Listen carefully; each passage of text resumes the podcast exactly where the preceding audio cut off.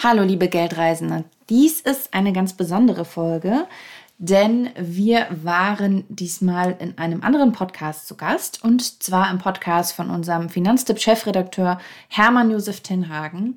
Ähm, das ist zwar jetzt schon ein bisschen her, dass wir das Gespräch mit ihm geführt haben, aber wir wollen es euch trotzdem nicht vorenthalten. Wir haben mit ihm natürlich darüber gesprochen, warum es gerade für uns Frauen so wichtig ist, unser Geld gut anzulegen, wie Frau da am besten anfängt und wann ein Riester-Vertrag auch Sinn machen kann. Und natürlich haben wir auch aus dem Nähkästchen geplaudert, wie wir selbst vorgegangen sind und was uns aktuell finanziell beschäftigt. Ja, wir wünschen euch ganz viel Spaß beim Hören der Folge. Auf Geldreise, der Finanztipp-Podcast für Frauen mit Anja und Annika. Vor einigen Wochen berichtete die Großbank Goldman Sachs, dass nach ihren Recherchen sich Frauen unter den Fondsmanagern in der Corona-Krise viel besser geschlagen hätten als die Männer. Anlass genug, meine beiden jungen Kolleginnen Anja und Annika zu fragen, die seit Januar den Frauen-Podcast auf Geldreise machen und dort erzählen, wie sie sich dem Thema angenähert haben. Heute frage ich sie, ob sie inzwischen auch besser sind als die Jungs und ob ihre Partner jetzt von ihnen profitieren. Wenn du das auch wissen willst und die Geldangelegenheiten endlich deiner Freundin oder Frau überlassen möchtest, Hör gut zu. Hier ist Finanztipp mit Tenhagens Corona-Podcast. Unserem wöchentlichen Podcast, in dem wir dir erklären, wie du die finanziellen Herausforderungen von Corona einfach meisterst. Hallo Anja, hallo Annika. Hi Hermann, danke für die Einladung in deinen Podcast. Hi Hermann. Gerne. Also ich freue mich total darauf und ich hoffe, dass ich eine ganze Menge darüber lerne. Vor allen Dingen, wie ihr das anders angeht, wie ihr das anders seht und was ihr herausgefunden habt inzwischen darüber, wie Frauen das anders machen und wo sie es besser machen und vielleicht auch, wo wir alle gemeinsam noch dran arbeiten müssen, dass das besser funktioniert. Frauen legen ja nicht nur an das Ansagenbeobachter, sie legen auch besser an im Kern. Was also macht ihr anders als wir Jungs? Mhm. Gute Frage. Also ich war zu dem Thema mal auf einer sehr interessanten Veranstaltung vom Bankenverband. Und da haben sie gesagt, dass Studien zeigen, dass Frauen am Aktienmarkt grundsätzlich vorsichtiger unterwegs sind als Männer. Aber das Tolle ist, das dürfen wir an dieser Stelle als unseren Vorteil verbuchen. Wir haben nämlich deswegen den längeren Atem und wir sind nicht gleich so super sprunghaft, wenn die Kurse eben doch mal fallen, sondern wir sitzen das Ganze dann eben aus und das wird dann sogar belohnt, weil insgesamt erzielen wir dadurch dann wohl eine bessere Rendite, also zumindest im Schnitt, als Männer. Man kann also zusammenfassen, wir Frauen, wir sind die besseren AnlegerInnen. Das ist aber, heißt das jetzt in, in dem Fall, also in Corona-Zeiten nun besonders, weil da ging es ja so steil bergab wie noch nie auf dem Aktienmarkt. Und ihr habt das dann alle einfach ausgesessen und als es dann wieder rauf ging, brauchtet ihr auch gar nichts zu tun, weil ihr wart ja noch drin und habt sozusagen das wieder raufgehen und äh, das quasi auf dem Level des letzten Jahres sein, ohne irgendwas zu tun, einfach tatsächlich ausgesessen. Tatsächlich war das bei mir privat so, kann ich mal erzählen hier aus dem Nähkästchen. Also genau, als es irgendwie runterging mit den Kursen, da wurde mein Freund dann doch recht nervös und ähm, hat dann ähm, auch recht schnell verkauft und ich habe noch ein bisschen gewartet ja, und ich habe dann, würde ich sagen, zu besseren Preisen verkauft als er. Also ja, an der Stelle klappt es dann von der Studie her gesehen auch im echten Leben. ja, aber also gerade für uns Frauen ist es ja auch, das muss ich nochmal sagen, ist es ja super wichtig, dass wir Vermögen aufbauen und vor allem eben mit Blick aufs Alter. Das kann ich auch nochmal knallhart jetzt sagen. Altersarmut ist halt immer noch weiblich und aus den verschiedensten Gründen verdienen wir immer noch 20 Prozent weniger als die Männer. Und das macht am Ende dann auch weniger Rente aus, nämlich 46 Prozent weniger Rente. Also umso dringender, dass wir privat vorsorgen und das dann gerne eben auch am Aktienmarkt. Also Altersarmut ist wieder weiblich, hätte ich jetzt fast gesagt, weil sozusagen durch die durch diese äh, neuen Familienstrukturen und dadurch, dass Frauen ja grundsätzlich länger leben und aber dann sozusagen die Rente dann womöglich nicht, nicht, reicht, wenn dann der, der Mann gar nicht mehr da ist und der auch gar nicht existiert hat zu dem Zeitpunkt, wo man in Rente gegangen ist. Also da nicht etwa jetzt äh, zwei Renten existieren, ist das, hat das ja eher wieder zugenommen, weil wenn meine Statistik, also ich mache das ja seit 30 Jahren in dem Bereich, wenn meine Statistiken nicht lügen, war, war, war das vor 15 oder 20 Jahren eher weniger ausgeprägt, dass, äh, dass Frauen in Altersarmut waren und das ist jetzt eher stärker geworden. Stimmt das oder habt ihr diesen, seht ihr das auch so? Vielleicht ist es ja einfach so, dass man daher damals sich nicht so viel getrennt hat wie jetzt. Ne? Es gibt ja, also mittlerweile ist es ja auch so, dass wir tatsächlich darauf gucken als Frauen, wie wir eben auch finanziell unabhängig vom Partner bleiben. Ich meine, es gibt immer noch diverse Beziehungen, in denen Menschen zusammenbleiben müssen, weil sie eben sonst äh, finanziell nicht klarkommen würden. Und ich finde, das, das darf irgendwie nicht sein. Also vielleicht ist das eine Erklärung dafür, aber ehrlich gesagt, ich weiß es nicht. Ich habe mir da nicht so alte Studien angesehen. Ihr habt euren Podcast ja auf Geldreise genannt und dann gleich auch bekannt, dass ihr vor eurer Zeit bei Finanztipp euch nicht so viel um das Thema gekümmert habt. Aber Anja, du hast doch, du hast Betriebswirtschaft studiert. Das habe ich damals beim Bewerbungsgespräch vermerkt. Ja, richtig. Ich, ich habe BWL studiert, genau. Aber Du kennst es ja vielleicht auch. Mit BWL geht ja häufig das Klischee einher, dass das diejenigen studieren, die nicht wissen, was sie später mal machen wollen. Ja, wer, wer nix wird, wird Betriebswirt, genau. Ja. ja, ja, so in etwa, genau. Und ich muss gestehen, das trifft bzw. traf voll auf mich zu. Also ich habe eigentlich angefangen, was anderes zu studieren und mein Erststudium war nicht so, wie erhofft. Und dann habe ich überlegt, hm, was soll es denn jetzt werden? Was studiere ich jetzt? Und bin bei BWL hängen geblieben. Viele Theorien aus der Makroökonomie, Mikroökonomie, Organisationsökonomie, viel Mathematik und eben nichts darüber, wie ich mein Geld sinnvoll anlege, damit ich im Alter auch eine anständige Rente habe. Und ich finde auch persönlich, dass das jetzt nicht unbedingt der Auftrag meines Studiensfach war, mich so auf die harte Finanzwelt vorzubereiten. Aber das Schöne ist ja, das, was ich im Studium nicht gelernt habe, habe ich dafür bei Finanztipp mitgenommen. Mir selbst angeeignet oder eigne es mir eben auch im Zuge unserer Geldreise an. Weil ganz klar, ich bin eben auch eine Geldreisende. Ich bin immer noch mittendrin, mich finanziell gut aufzustellen. Ich warte zum Beispiel aktuell darauf, dass ich bestätigt bekomme, dass meine Depots eröffnet sind und ich endlich loslegen kann mit dem Investieren. Du, du wartest, wie lange geht das schon? Nicht so lange. Also ich habe hab das jetzt Anfang der Woche eröffnet und ähm, okay, dann ist wenn gut. ich jetzt davon ausgehe, dass das schon mal bis so zu zwei Wochen dauern kann, dann sollte es demnächst durch sein. Also das passt schon. Ja. Und das Schöne ist ja eigentlich auch an unserer Geldreise, ich, ich muss das Ganze zum Glück nicht alleine machen, sondern habe Annika an meiner Seite, habe unsere Experten hier bei Finanztipp und vor allem eben auch die anderen Geldreisenden. Und das ist schon eine ziemlich tolle Gesellschaft. Und daher klappt das für mich so ziemlich gut. Ähm, und das sehen auch viele Hörerinnen von uns so. Für die klappt das auch ziemlich gut. Ja, du hast gerade Annika erwähnt. Annika kommt, wie ich auch weiß, aus einem Unternehmerhaushalt, sage ich jetzt mal so.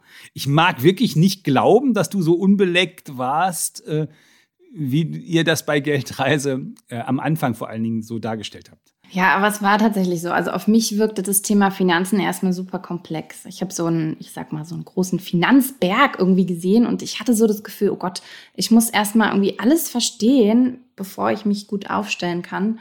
Und ich glaube, dann war das so ein bisschen Kopf in den Sand. So. Aber vielleicht ist es auch so, dass man sich erst wirklich mit dem Thema Geld beschäftigt, wenn welches da ist. Also weil zu Studiezeiten stand ich, das sage ich ganz ehrlich, öfters mal vorm Geldautomaten und da kam halt kein Geld raus, weil schlicht, schlicht nichts mehr auf meinem Konto war. Das ist, das ist anders als bei mir. Ich hatte tatsächlich auch als Student schon äh, eine, eine Möglichkeit, in den Dispo zu gehen weil das bei meiner Hausbank, also war die Hausbank meiner Eltern mit Bauernhof und so, äh, das ging tatsächlich. Ich habe, als ich in den USA war, studiert habe, war ich zeitweise 4000 Mark im Dispo. ging auch noch. Oha, oh, so viel habe ich nicht geschafft zum Glück.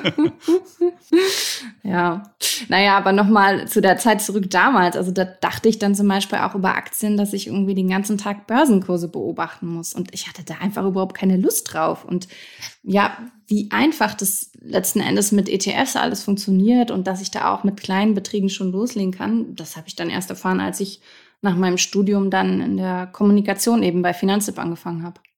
Also nur zur Ergänzung äh, für euch. Ich, ich komme ja vom Bauernhof, habe ich gerade schon gesagt. Und ich habe tatsächlich noch, hab noch mal nachgeguckt, mit Anfang 20 bei meiner Volksbank auch die ersten Fonds verkauft bekommen. Hallo Brigitte Schmidt, das war die Dame, die das verkauft hat, die große Schwester von einer Mitschülerin. Ähm, das waren zu hohe Kosten drauf, aber der Fonds war gut. Also da kann man, über den Fonds kann ich nichts Schlechtes sagen. Es war nur zu teuer, die Kosten da. Den habe ich Jahre später aufgelöst beim Kauf meiner ersten Immobilie, genau wie mein Sparbuch, das ich da auch hatte bei der Volksbank. Da waren 12.000 Mark drauf. Ähm, und ja, ja, und äh, dann habe ich ähm, mich neben der Immobilie mit der vor allen Dingen mit der Frage beschäftigt, ob wir die Schulden abtragen würden können. Also äh, und äh, dann als Redakteur äh, haben mich erstmal vor allen Dingen volkswirtschaftliche Fragen interessiert, also gar nicht die die Details von, von Betriebswirtschaft und Finanzen oder so, sondern ich hatte das Gefühl, oh, Immobilie abbezahlen reicht erstmal als Projekt. Wie ist denn das bei euch? Also, wo du gerade das Sparbuch erwähnt hast, interessanterweise, ich hatte nie ein Sparbuch. Das ist ja so das, was man hört, was häufig der Klassiker ist, ne? was so gefühlt jeder zu Hause hat. Nee, hatte ich nie. Aber das, ähm, was mich gerade hauptsächlich beschäftigt, ist das Thema eigene Immobilie. Also, weil wir haben gerade ein Haus gekauft und ähm, ich vermute aber mal, dass die Preise, als du gekauft hast, Hermann, ein bisschen günstiger waren als heute. Also weil ich habe günstig gekauft, ja, stimmt.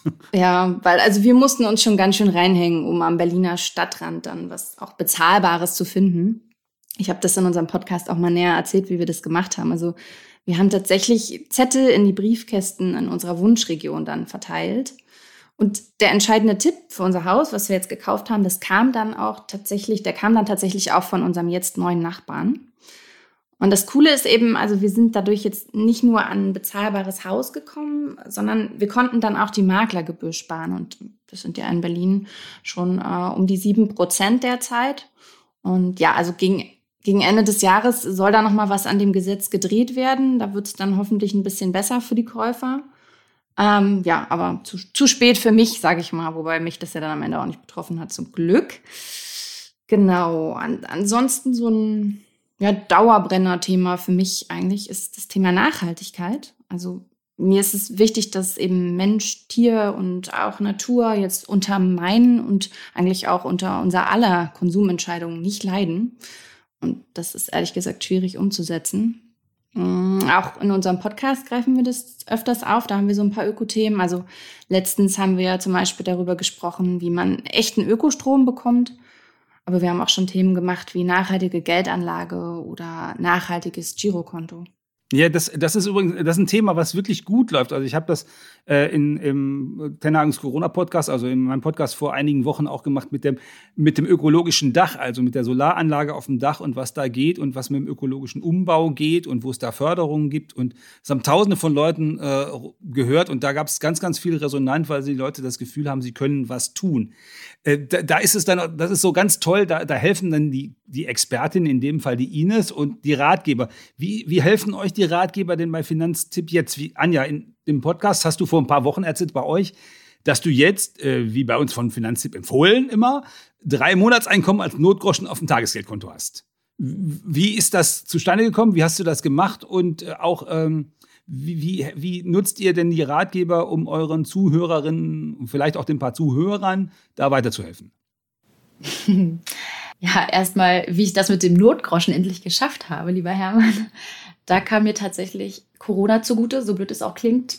Ähm, Ausgaben minimiert, weil ich überhaupt nicht die Möglichkeit hatte. Und dann ging es doch schneller als gedacht.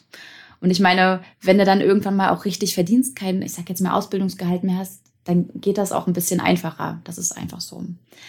Aber ähm, letztendlich ist es uns eigentlich wichtig zu zeigen, dass Finanzen eben kein Hexenwerk sind und wir nicht den ganzen Finanzberg verstehen müssen, wie Annika das zum Beispiel früher lange dachte. Ich muss also nicht unbedingt wissen, wie ich richtig mit Optionsscheinen handle, wenn mir von vornherein ganz klar ist, dass ich eigentlich eine einfache und kostengünstige Variante will, mit der ich dann fürs Alter vorsorgen kann. Und wenn ich das weiß, dann kann ich getrost das Thema Optionsscheine ausklammern und lese mich stattdessen in das ETF-Thema ein. Also, was ich damit sagen will, ich muss eben nur einen ganz kleinen Bruchteil von dem ganzen Finanzthema verstehen und habe damit trotzdem schon ganz, ganz viel für mich und meine finanzielle Freiheit getan. Und das ist eben auch immer die Message, die wir in unserem Podcast auf Geldreise vermitteln wollen. Das ist uns echt ganz doll wichtig. Und ja, wir müssen halt zum Glück nicht alles verstehen und sind finanziell trotzdem ziemlich schnell, ziemlich gut aufgestellt. Ja, und dafür machen wir, Annika und ich, uns wöchentlich eben aufs Neue schlau, vor allem auch mit den Finanztipp-Ratgebern, teilen unser Wissen, unsere bisherigen Erfahrungen in Gelddingen, die guten und die schlechten, by the way, und hoffen so, ganz, ganz viele da draußen zu erreichen und zu animieren. Und ja, dass die, die mit uns zusammen die eigenen Finanzen in Angriff nehmen und ja, wie gesagt, du hast ja vorhin noch mal gefragt, Hermann, wie uns da Finanztipp tatsächlich hilft. Also nochmal so ein Beispiel vor Finanztipp wusste ich nicht, dass ich dringend eine private Haftpflichtversicherung brauche.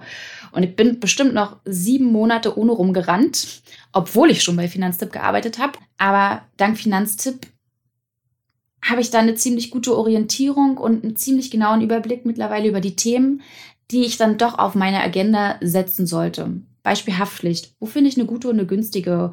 Oder dass eben der Notgroschen aufs Tagesgeldkonto gehört oder ein Festgeldkonto eine, eine gute Ergänzung für mein Portfolio ist. Und im Umkehrschluss weiß ich dann dank Finanztipp auch, mit welchen Finanzthemen ich mich nicht quälen muss, welche ich einfach mal links liegen lassen kann. Und das ist schon ziemlich, ziemlich gut und auch irgendwie ziemlicher Luxus, ähm, ja, dass Finanztipp mir und eigentlich uns allen da so eine gute Orientierung bietet. Das ist, das ist super. Ähm, äh, ich, ich nutze das ja auch so. Also ich, mich macht das äh, wahnsinnig viel schlauer immer. Und zwar immer in den Details. Das ist das, äh, also weil ich bin ja so ein bisschen älter als ihr, leider. und äh, da viele von den Dingen hat man ja dann schon mal gehört. Und auch das mit der, mit der Haftpflicht hat man natürlich gehört. Und natürlich habe ich eine Haftpflicht. Aber sozusagen dann zu erfahren, dass es inzwischen auch so Verträge gibt, die die, die sich automatisch nachbessern und die immer die besten Bedingungen anbieten und dass man sowas abschließen kann. Das ist dann etwas, was ich nicht automatisch auf dem Schirm habe und wo ich mich dann freue, wenn, wenn äh, unsere Kolleginnen, in dem Fall die äh, Expertin aus, der Versicherungs, äh, aus dem Versicherungsteam, das dann zusammentragen und sagen, da kannst du hingehen. Die bieten sowas tatsächlich an. Und dann schreiben wir das im Newsletter. Super. Ihr habt am Anfang etwas gesagt, was mich tatsächlich vor Finanztipp und auch sogar vor, bevor ich mich als Verbraucherjournalist überhaupt neu erfunden habe, total beschäftigt habe. Das ist nämlich das mit der Altersarmut. Es ist tatsächlich so, ich habe während meines Studiums ältere Damen in Spielhallen besucht und festgestellt, also äh, ich habe so eine Spielhallenstudie gemacht und festgestellt bei der Spielhallenstudie. Was sind Spielhallen, Hermann? Spielhallen ist etwas, wo man reingeht zum Daddeln. Also wo man ah. Geld in den Automaten steckt und dann kommt unten kein Geld wieder raus. Ach, tatsächlich ähm, so Casino-mäßig. Okay. Ja, so, genau, aber das ist so ein, sozusagen hinter einer verschlossenen Tür in Nordneukölln oder so. Ne? ähm, und okay. ich bin dann, also, also ich bin tatsächlich für eine Studie fürs Uni, für die Uni da durchgelaufen und habe geguckt, wer da morgens eigentlich unterwegs ist und habe mit Erschrecken festgestellt, dass da vor allen Dingen ältere Damen unterwegs waren, äh, mhm. die also tatsächlich und zwar in der ersten Monatshälfte, so, so bis zum 15. ungefähr. Dann waren die nicht mehr da dann habe ich mal sozusagen so eine ältere Dame befragt und dann sagte die, naja, Geld ist alle. Ich lebe jetzt nur noch von Spaghetti bis zum Monatsende. Und das war so etwas, was mich, was mich damals sehr beschäftigt hat. Und tatsächlich äh, war das dann zwischendurch mal, mal offenbar besser. Und jetzt habe ich äh, im November im letzten Jahr gelesen, Kreditreform hat eine Studie gemacht und hat gesagt, dass sich die Zahl der Seniorinnen und Senioren, die überschuldet sind, dass die allein äh, im letzten Jahr, also im Jahr vor der Studie, um 70 Prozent zugenommen habe. Da geht also im Augenblick echt die Post ab. Und in der aktuellen Corona-Situation ist das ja auch nochmal so. Da kann man das ja merken. Also ich, ich sehe das, ich höre das immer nur von aus dem erweiterten Bekanntenkreis, dass die Leute mit dem 400 Euro oder 450 Euro Job heißt das ja heute, dass die äh, den verloren haben und der hat sie zum Teil mit der Rente über Wasser gehalten. Wie ist das denn bei den jungen Frauen? Wie, wie gehen die damit um? Wie sehen die das? Also da seid ihr ja viel näher dran als ich. Also ich finde die von dir angesprochene Altersarmut, insbesondere in Bezug auf Frauen, die schreit eigentlich nach politischen Lösungen. Also es ist ja so, um Familie und auch die Erwerbsarbeit unter einen Hut zu bringen, arbeiten Frauen tatsächlich gut viermal so häufig wie Männer in Teilzeit. Und wer Teilzeit arbeitet, verdient weniger und hat am Ende weniger Rente. Und es ist tatsächlich auch nicht immer so, dass Frauen wirklich die Wahl haben, ob sie jetzt Teilzeit arbeiten wollen oder nicht. Also, ich meine, der Staat hat in den vergangenen Jahren Milliarden in den Ausbau von Kitas und auch anderen Betreuungsmöglichkeiten reingesteckt. Und trotzdem brauchen wir einfach noch bessere Angebote für die Kinderbetreuung und ja, und auch für die Pflege. Kurze Rückfrage. Könnte man das auch anders machen? Die Holländer zum Beispiel, die machen das so. Da gibt es die Rente nicht, nicht in Abhängigkeit vor allen Dingen davon, wie viel, ähm, wie viel du verdienst, sondern die gesetzliche Rente kommt einfach so, wenn du arbeitest überhaupt. Und das heißt, wenn du da in Teilzeit bist, dann schadet das jedenfalls deiner gesetzlichen Rente. Super. Nicht. So Warum richtig. haben wir das nicht? Äh, ja gut, also da, da, du hast ja gesagt politische Forderungen. Also ähm, ja. gebe ich euch jetzt mal mit. Äh, ne, könnt ihr euch überlegen, vielleicht auch mal darstellen, in einem, in einem Text, dass man das, ähm, wie das anderswo gelöst wird, dieses Problem. Ja, auch, auch, auch gut. Aber bleiben wir mal in dem System, was wir momentan haben, dann finde ich es auch. Gut, okay. Dann, ja, also ich finde das total gut, deine Idee. Leider haben wir es noch nicht. Okay, wir werden es stärker einfordern, aber so lange bleiben wir noch bei dem, was wir jetzt haben. Und da wollte ich noch sagen, dass wir natürlich auch stärkere Anreize brauchen, einfach für Männer Sorgearbeit zu übernehmen. Also zum Beispiel eben durch eine schrittweise Erweiterung der Partnermonate im Elterngeld auf ähm, sechs Monate. Da habe ich auch noch mal kurz eine Zahl mitgebracht zur Einordnung. Also bei Frauen macht die unbezahlte Arbeit, also die sogenannte Sorgearbeit, 45 Prozent der Gesamtarbeitszeit aus und bei Männern, da sind es halt nur 28 Prozent. Mm, okay, wir drücken ähm, uns. Ihr drückt euch. Meinst du ja? Ja, naja, wenn die Zahlen stimmen, dann drücken wir uns. Dann ist das, da muss man jetzt gar nicht irgendwie dran rumdeuteln, dann bedeutet das. Ähm, vielleicht ist das ja auch von, von beiden Partnern dann jeweils ein bisschen, also nicht nur eine Entscheidung der, der Männer, aber, aber de facto ist das dann so, dass die Männer das dann weniger machen. Ja, ich glaube, es hat auch einfach historische Gründe. Ne? Also wir sind da irgendwie noch nicht so richtig weitergekommen, habe ich das Gefühl. Ja. Was ich aber sagen würde, was auch noch was ändern könnte, wären eben flexiblere Arbeitsmöglichkeiten. Also flexible Zeiteinteilung oder eben auch Möglichkeit, Homeoffice zu machen. Weil ich, also ich glaube, da haben wir gerade schon Verbesserungen wahrscheinlich. Ne? Das ist vielleicht so der einzig positive Effekt der Corona-Krise, dass viele Arbeitgeber jetzt merken, dass Homeoffice eben tatsächlich funktioniert. Ja, und, der Gesetzgeber, also der, der Herr, der Herr, wie heißt er? Heil, Hubertus, Genau, Heil heißt er. Ähm, der hat ja, also ich habe das gesehen, der, äh, der, der, die ersten Entwürfe waren aus dem Jahr 2019, also weit vor Corona, das mit, der, mit Homeoffice das anders zu regeln, dass man da so eine Art Anspruch drauf hat. Und jetzt kommen, kommen die ja tatsächlich da wirklich in die Hufe. Äh, sieht so aus, als ob wir da was bekommen. Vielleicht auch noch vor der Wahl. Das wäre ja ganz schön. Das wäre auch eine vernünftige Reaktion. Im Augenblick sind die bei Corona ja sonst auch schnell mit dem Reagieren. An der Stelle das mal vernünftig zu machen. Ja, genau. Deswegen glaube ich, dass das Thema auch vorankommt jetzt. Ähm, ja, aber bei all den Forderungen, die ich hier gerade sozusagen aufgemacht habe, nochmal zurück zu deiner Frage, bis sich da irgendwie nichts so richtig getan hat, müssen wir da natürlich, müssen wir da natürlich selber ran. Und ähm, du hattest ja speziell nach jungen Frauen gefragt. Und da erstmal, also jung ist natürlich super in dem Fall. Also wir haben einfach dann noch viel Zeit bis zur Rente. Wir haben Zeit, den Notgroschen auf dem Tagesgeldkonto aufzubauen und eben auch, wie wir das schon mehrfach jetzt gesagt haben, privat vorzusorgen mit ETFs oder halt auch einem guten Riester oder einer betrieblichen Altersvorsorge. Und ja, wenn wir einen Partner haben, dann haben wir eben auch noch Zeit, uns mit dem abzustimmen, wie wir uns gemeinsam so finanziell aufstellen, dass wir eben auch beide tatsächlich finanziell unabhängig bleiben. Es gibt ja immer noch Fälle, in denen Menschen aus rein finanziellen Gründen zusammenbleiben müssen. Und ich finde, in unserer heutigen Zeit darf sowas eigentlich nicht mehr sein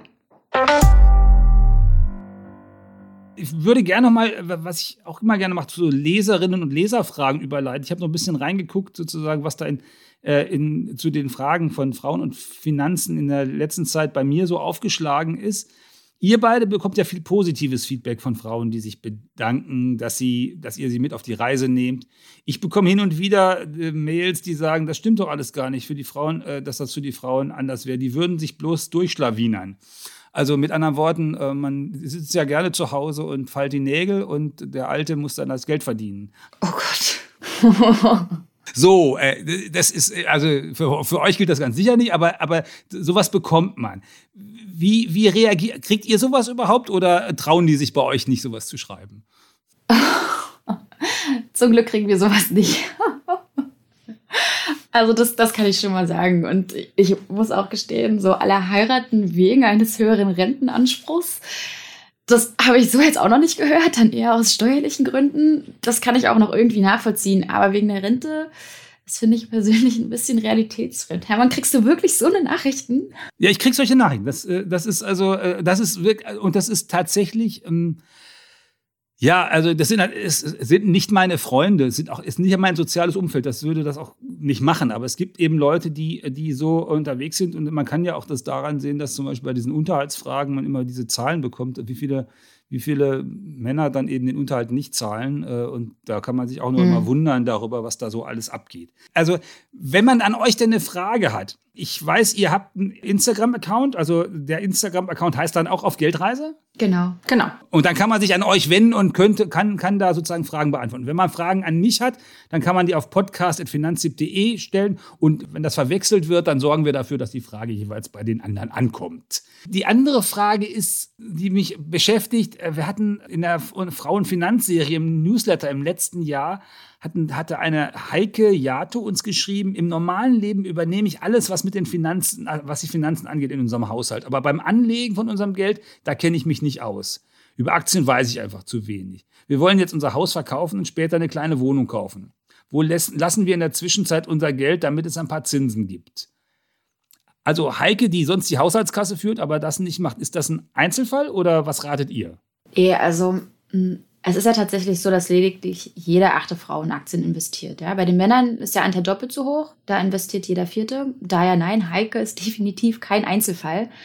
Und vor unserem Podcast ging es mir ehrlicherweise genauso. Ich wusste auch kaum was über Aktien und Geldanlage und habe mich auch überhaupt nicht vom Finanzjournalismus angesprochen gefühlt. Also ich finde das Thema Geldanlage und Finanzen ist immer noch sehr männerdominiert und ich als Frau werde häufig überhaupt nicht adressiert oder es wird auch nicht oder zumindest viel zu selten auf die für mich relevanten Themen und vor allem Fragestellungen eingegangen. Und ich glaube, dass das auch so eine Ursache oder mit, mit eine der Ursachen ist, warum wir Frauen erst viel später mit den ganzen Finanzthemen warm werden, obwohl sie ja für uns genauso wichtig sind. Also wie für das andere Geschlecht. Und ich meine, Heike hat ja vorher auch schon super viel gemacht.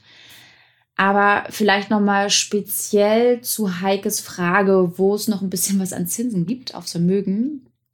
Ob da jetzt Aktien wirklich das Richtige sind, hängt davon ab, wie viel Risiko sie eingehen möchte, wie viel Zeit sie zum Investieren hat, ehe sie sich mit ihrem Mann eine Eigentumswohnung kaufen will oder ob sie sich zwischenzeitlich andere, kleinere und größere Wünsche erfüllen möchte und deswegen eben doch früher als später an das Ersparte ran muss. Das sind so die Fragen, die sie sich vorab unbedingt stellen sollte und ja, will sie sich frühestens in 15 Jahren eine Wohnung kaufen, dann kann sie ruhig noch einen Teil in ETFs investieren, zum Beispiel auf den MSCI World.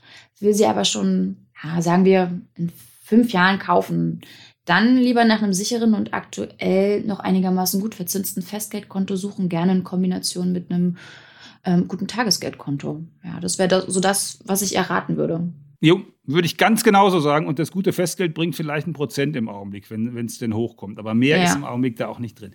Eine andere Leider Frage, ja, die, genau. die ich ganz häufig von Frauen gestellt bekomme, ist, soll ich meinen Riester-Vertrag behalten? Ich sage jetzt mal nicht, was ich da regelmäßig empfehle. Was empfehlt ihr? Ja, also ich würde sagen, es kommt drauf an. Also grundsätzlich kann man sagen, für Gutverdienende und für Familien mit mehreren Kindern, da können sich Riester-Verträge schon lohnen. Das, das, Gute an Riester sind eben die staatlichen Zuschüsse. Also Erwachsene bekommen ähm, bis zu 175 Euro im Jahr und für Kinder gibt es bis zu 300 Euro. Und dann kommt eben oft noch eine Steuererstattung dazu. Aber man muss auch genau schauen, also ist das Guthaben nach einigen Jahren Ansparphase eben geringer als die eingezahlten Beiträge und Zulagen, dann war der Vertrag wohl zu teuer. Und dann macht es eventuell Sinn, dass man einfach keine Beiträge mehr einzahlt. Und ähm, dann schaut nach einem weiteren günstigen Riester-Vertrag, den man dann abschließt. Oder man spart eben flexibel fürs Alter mit ETFs. Das heißt, den, wichtig. Hm? Das heißt, Bitte? Äh, nicht weiter einzahlen heißt beitragsfreistellen, weil, warum? Genau, also weil beim Riester ist es halt so, du solltest den nach Möglichkeit nicht kündigen, weil du bei einer Kündigung eben alle Zulagen und auch die Steuervorteile, die du vom Staat bekommen hast, zurückgeben musst. Ah ja, okay, gut, super. Okay, da, das, jetzt darf ich es ja sagen, ich würde das genauso sagen. Sehr schön. Gott sei Dank. Bei Chefredakteur. Der Chefredakteur, genau so. Also, ähm, ich, also wir wollen das ja alles auch nicht zu lang machen. Ich versuche dann immer am Ende ein bisschen zusammenzufassen, was ich verstanden habe bei euch. Und ich, ähm, ihr widersprecht mir dann ganz vehement, wenn das irgendwie nicht richtig ist. Liebe Hörerin, du kannst deutlich besser sein in der Geldanlage. Mach's einfach und überlass es nicht einfach den Kerls. Lieber Hörer, wenn sie es gerne macht, überlass es ihr. Vielleicht sogar, wenn sie es nicht gern, aber gut macht. Für Frauen gelten auch keine anderen Regeln, aber sie sind offenkundig besser da drin, sich an Regeln zu halten, die sie mal verinnerlicht haben. Und die Regeln sind eigentlich auch ziemlich grundsätzlich. Erstmal Schulden abbezahlen, dann Tagesgeldkonto auffüllen, dann Festgeld ansparen und langfristig mit Aktienindexfonds ein kleines Vermögen aufbauen. Geht alles ab 25 Euro im Monat oder zwei Kaffee Latte weniger die Woche.